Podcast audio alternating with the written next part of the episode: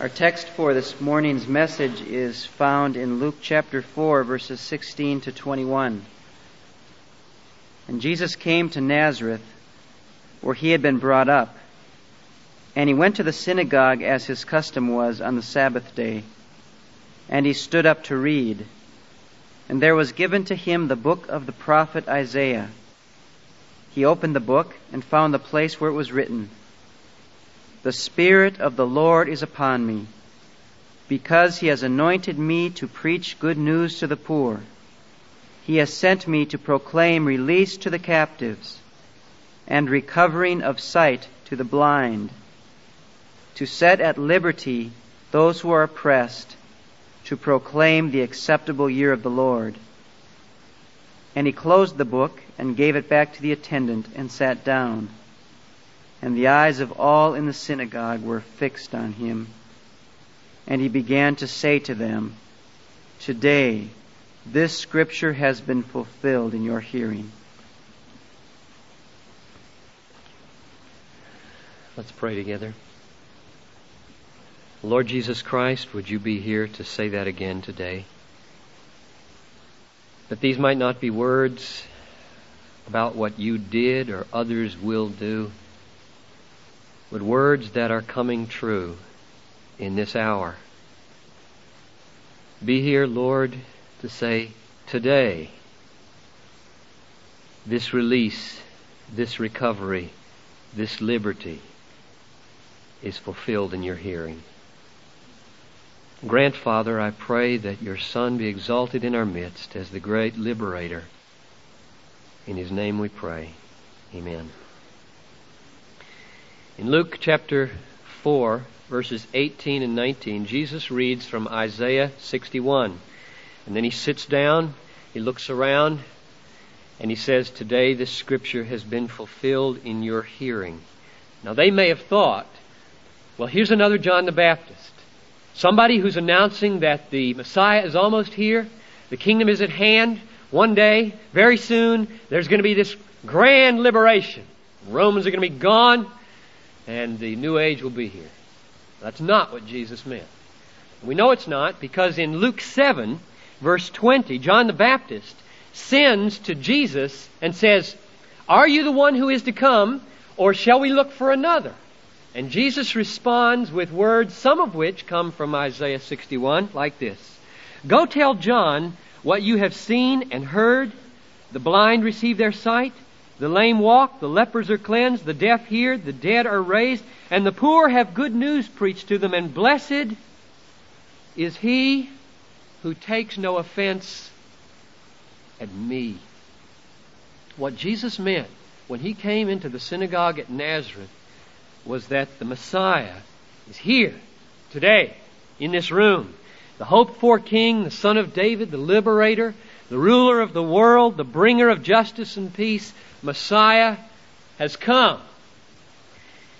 But the way he quotes Isaiah 61 shows that there's a mystery in the coming of the Messiah. This is a short text for a synagogue worship service. Why'd he close the book so soon? You go back and read Isaiah 61, 1 and 2. Jesus said, to proclaim the acceptable year of the Lord, and he stops. Isaiah keeps going and says, to proclaim the acceptable year of the Lord and the day of vengeance of our God. Now, why didn't Jesus finish the verse? Finish the sentence.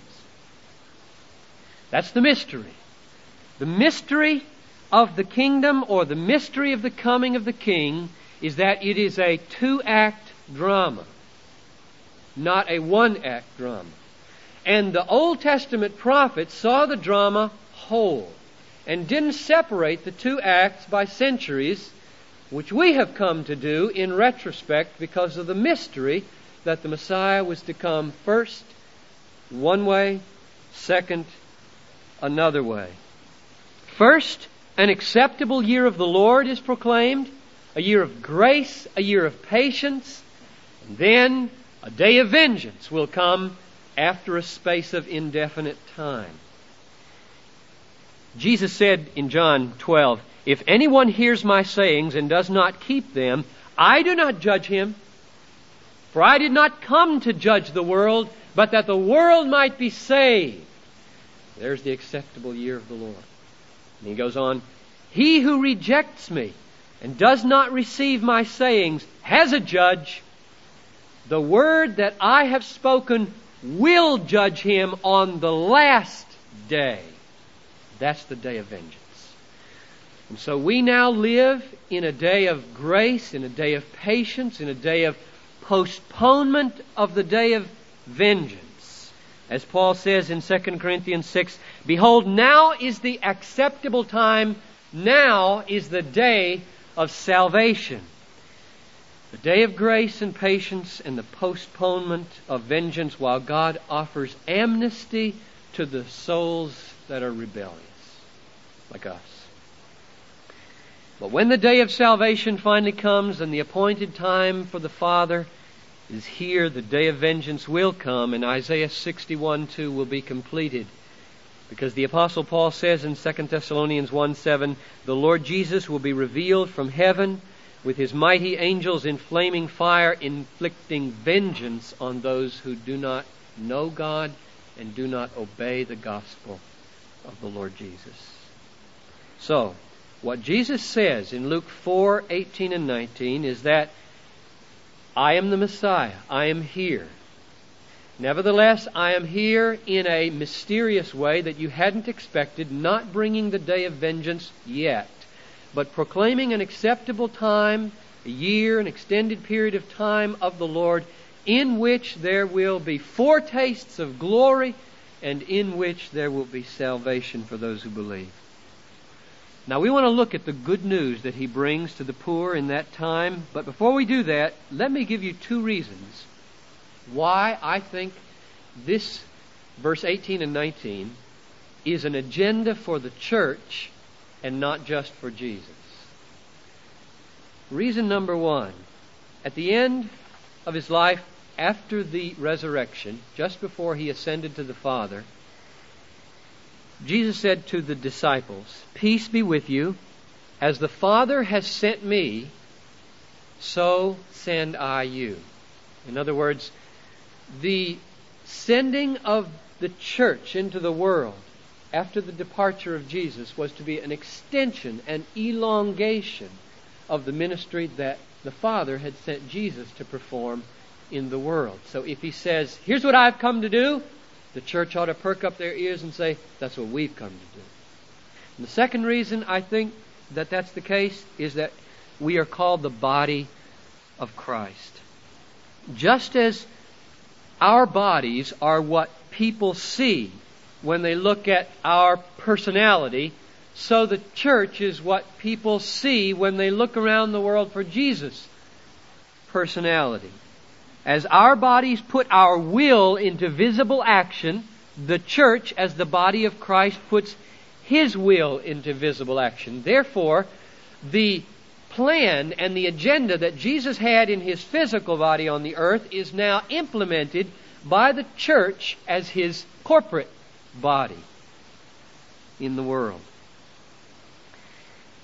So, every time you read what Jesus did or said, give attention to two things. What he did for you, that you couldn't do for yourself, and the example he gave to you, which you can copy. And everything he said and did is in some sense a twofold work. It is salvation for you and illustration to you. Everything Jesus did is a ground of faith and something to be copied. First Peter put it like this, chapter 2. Christ suffered for you, giving you an example that you might follow in his footsteps. Suffered for you. That's what you couldn't do for yourself. Paying a price we never could have paid for our redemption. Illustration for you or example to you. That's illustration and that we can copy. We can't redeem anybody. We can't die on the cross for the world. But we can take up our cross, be crucified to the world, follow Jesus on the Calvary road of suffering, and lead people to the one who can redeem. And that's what he means, I think, by suffering for us and leaving us an example to do what he did. So, to encourage our faith in what he did for us and to stir us up to action to copy him, let's follow him in his action and words here in Luke 4. But maybe we better back up a ways and walk through what we've seen in the last couple of Sundays. Luke 135, he was conceived by the Holy Spirit. I want you to see the crucial role that the Holy Spirit plays in Jesus' ministry here. Luke 135, conceived by the Holy Spirit, and then chapter 3, verse 22, at 30 years of age, anointed by the Holy Spirit at his baptism. The Holy Spirit descends like a dove to signify God's approval and love of him and to fire him for the ministry he's about to undertake. And then this amazing work of the Spirit in Luke 4, verse 1.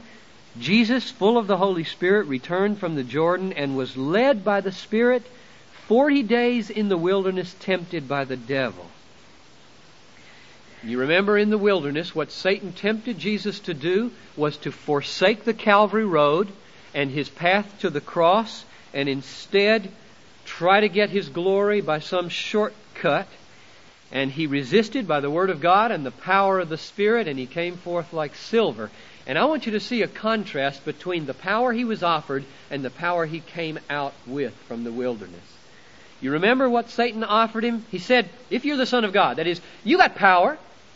Use your rightful power and authority to turn this rock into bread, satisfy your hunger, get the normal pleasures that are appropriate for life. Then he said, Use your power to submit yourself to me, and you can have all the glory that this world will offer as a world ruler. And then he said, and surely you want the acclaim of Messiah so you can flutter down at the door of the temple and be caught on eagle's wings, and everybody will say, This is it. And Jesus resisted every temptation to grasp after glory and power in that way. And look what verse 14 says.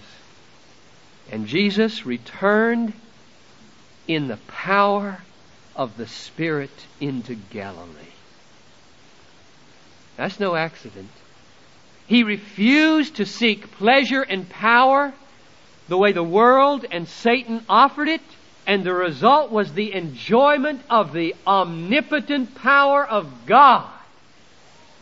What a trade off Satan always offers us. The same thing now is true for you. James said, resist the devil and he will flee from you. Draw near to God and Almighty God will draw near to you. Every pleasure and every power offered to you in the way of sin will destroy your pleasure in the long run and rob you from divine power. But if you resist and draw near to God, He will come to you, and the power of the Holy Spirit will make everything you do fruitful and a hundredfold will be given you what you think you've given up by resisting Satan's temptations. You were made for God. And there is nothing more satisfying in all the world than to be empowered by the fullness of God. Don't sell your soul for a bowl of pottage. So Jesus returns like David. He has bound Goliath in the wilderness. And he is now ready to go on the offensive to rout the Philistines and liberate the captives of the Israelites, as it were. And he comes into Nazareth. And he chooses a text that will show in what power he is still working. Don't make any mistake. Verse 18. The Spirit of the Lord is upon me because he has anointed me to preach good news to the poor. Now, do you see how relevant that makes this text for us? Because when Jesus ascended to the Father, He poured that same Spirit out upon everybody who believes. It's yours today, that same anointing, that same power to follow Jesus in His ministry. In the wilderness, defense by the Spirit. In the synagogue, offense by the Spirit. And then the rest of His life, He was on the attack and achieved victory at the cross. And so what he's doing here, I think, is sounding a trumpet for us to jump up out of the trenches, take our place at the side of our commander in chief, and to lead us in the power of the Holy Spirit. Two weeks ago, Noel and I, you remember, took our day off to do some uh, surveying of the computer scene, personal computers. And we learned how easy it is to be so entranced by man made machines that spiritual reality can become clouded well, this past Thursday, we had the very opposite experience. We spent about six hours with Leighton Ford and Gottfried Osei Mensah, the leaders of the Lausanne Committee for World Evangelization down at uh, Hope Presbyterian Church. And the Lord is very good to us because if He allows us to have a day off that obscures and clouds the true issue of the battle that's raging around us. He gives us another day off in which he shows us with unbelievable clarity the horrible scenes of battle carnage in the world. Leighton Ford works with Billy Graham and donates his time to the Lausanne Committee, I think, said that there are four major fronts on which we should fight in the next decades globally as a church. And I want to tell you what these four are and then lead into the way Jesus fights. One, urban centers. By the year 2000, over half of the world's population will live in big cities. Mexico City will probably surpass 31 million people in the year 2000, and today there are people under 14 years old in Mexico City as big as the population of New York City. Anybody up for children's ministries? The cities must be a major front in our global strategy. And Bethlehem is a church in the city, and with proximity comes accountability.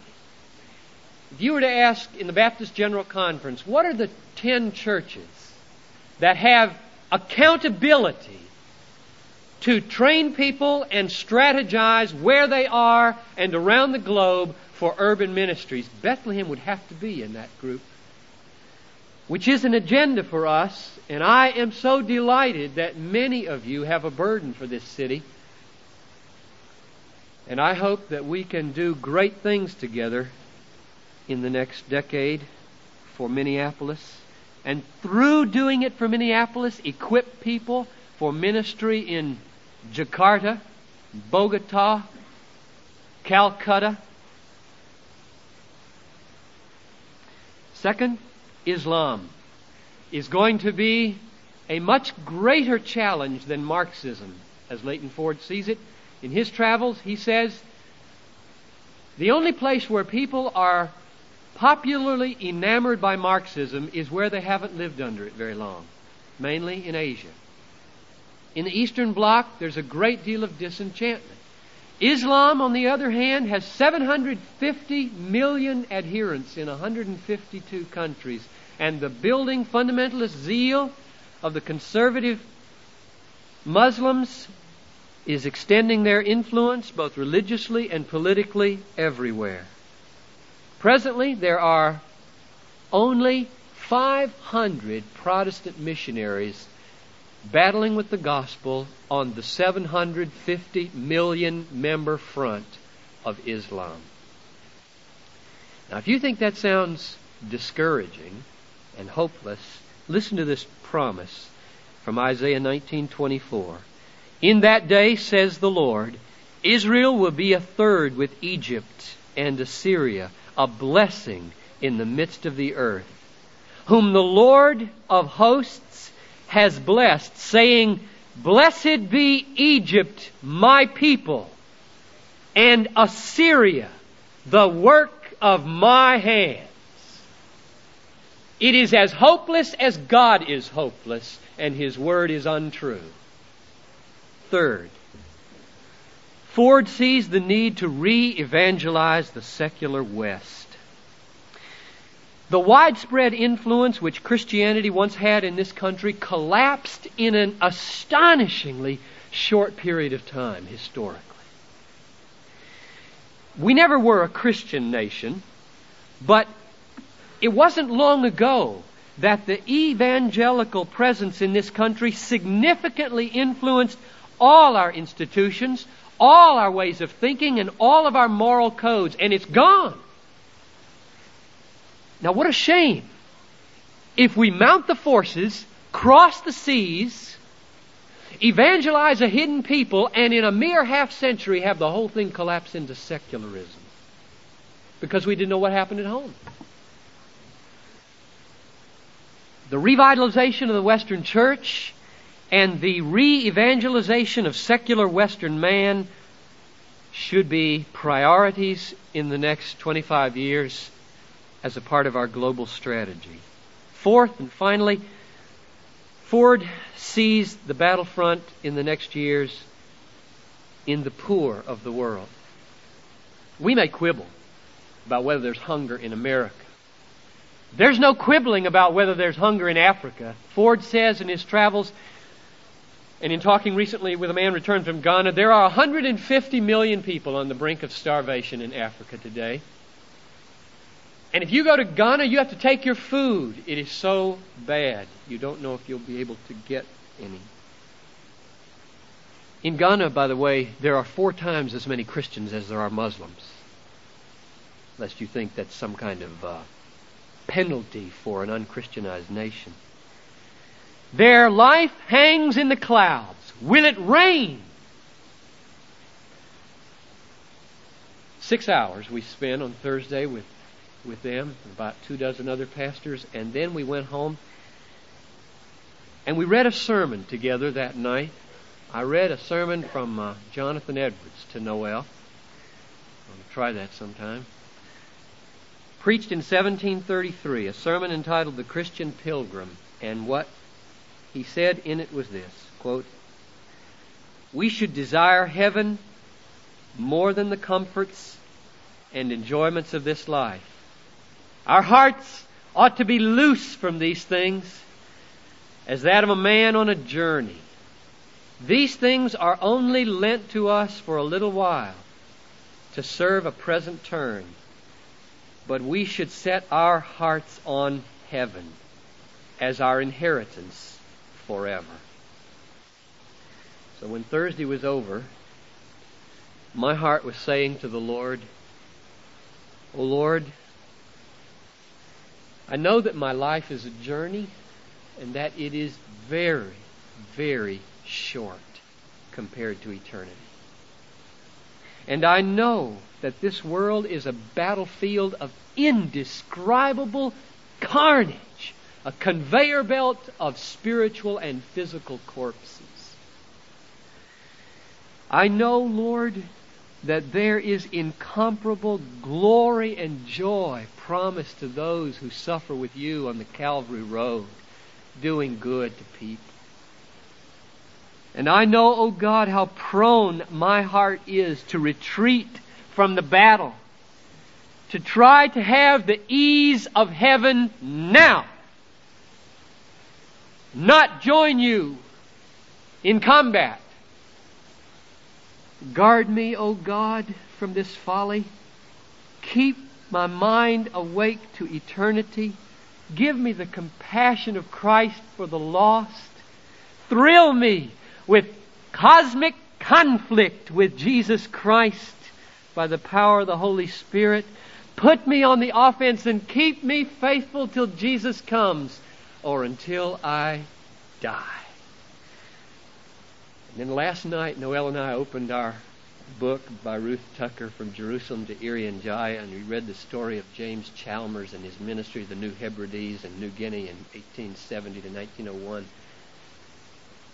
and how he went ashore unbelievably brave. They clubbed him to death, cut him in pieces, and ate him before the people on the boat. And we thought to ourselves, hmm. And we complain when the thermostat in the church goes too high. Luke 4:18 to 19 gives us our mission, brothers and sisters, with Jesus Christ. Release the captives, get recovery of sight for the blind, liberate the oppressed everywhere.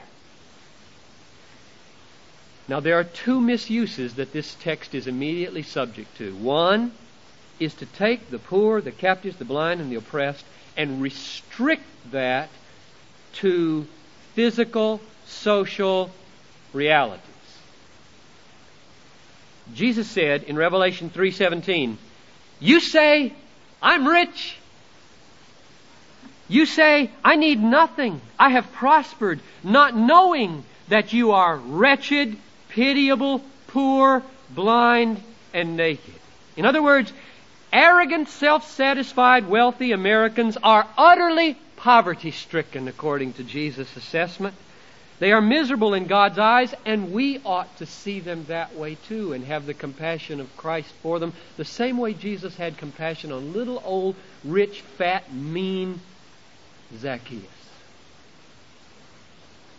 But there's another misuse of this text, and that's to say what I just said. And then sit back and not feel any compassion and take no action on behalf of those who are materially poverty stricken, those who have the physical disease of blindness and many such diseases, those who stand behind unjustly visible iron bars, and those who are oppressed by human power brokers. Well, at Bethlehem, we must not make either of those mistakes neither the over materialization of this word nor the over spiritualization of this word. We must feel compassion for the rich who are bringing eternal misery upon themselves by love of comfort and compassion for the poor who, in addition to their eternal plight, are smashed down often by worldly circumstances. Let's look at some examples of captives, blind, and oppressed. I don't think we should shirk one minute from saying that the best thing any of you can do for any human being in the world, near or far, rich or poor, is to release them from the captivity of sin, sin, to open their eyes from the blindness of unbelief, unbelief, and to give them liberty from the oppression of Satan. Satan. Efforts at social improvement that neglect this great spiritual goal will be viewed by poor people in hell in ages to come as a horrible form of ecclesiastical malpractice. It is true that when a person becomes a follower of Jesus, his life changes. But it is also true that the way to win people to the glories of Christ and the magnificence of his character and his power and his love is by showing them Christ and what he did and the kinds of things he aims for us to experience. A verbal witness to the value of Jesus Christ without a radical life of commitment to the things he stood for will win converts. Carbon copies of the culture. It's happening everywhere in evangelistic circles.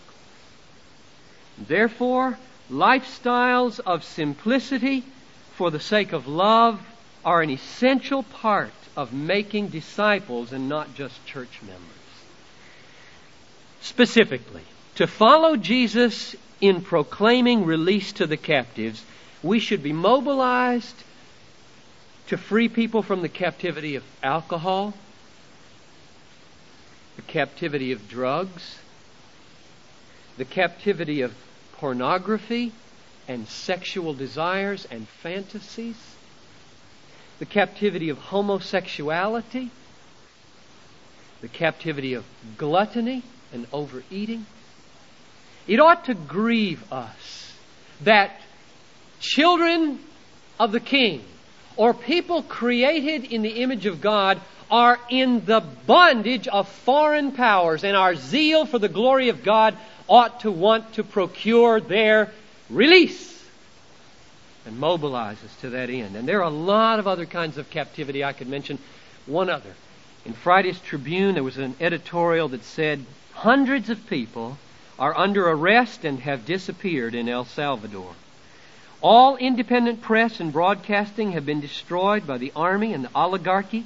What is left of the press is controlled by the hard right hand and the armed forces.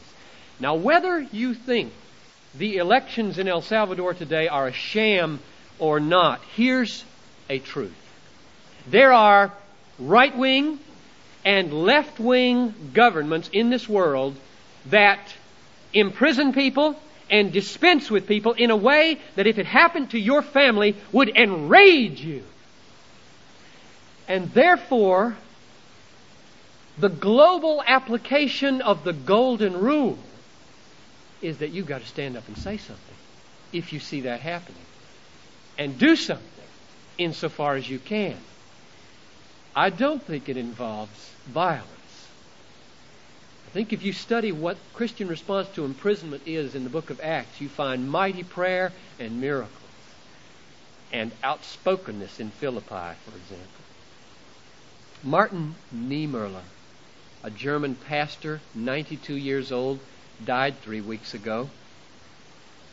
He was a German Lutheran pastor who had survived the Dachau concentration camp and the whole Third Reich. He wrote, In Germany, they came first for the communists. And I didn't speak up because I wasn't a communist. Then they came for the Jews. And I didn't speak up because I wasn't a Jew. And then they came for the trade unionists. And I didn't speak up because I wasn't a trade unionist. Then they came for the Catholics. And I didn't speak up because I was a Protestant. And then they came for me. By that time, there was no one left to speak of. But the followers of Jesus will pray and speak and work not only against unjust captivity, but also against disease. Many of you ought to become doctors and nurses especially where there is misery and not much medicine. Others of you already do visit the sick, care for them, and strengthen them. Others will seek the gift of faith and healing and pray that God deliver people miraculously from their bondage to blindness and other diseases. But nobody, no follower of Jesus will be indifferent and callous to people who are physically unhealthy. Freely you have been made healthy, freely give it away. And finally, we follow Jesus to set at liberty the oppressed. Strewn through the Bible, there are references to orphans, widows, and sojourners. These are examples of what is meant by the oppressed.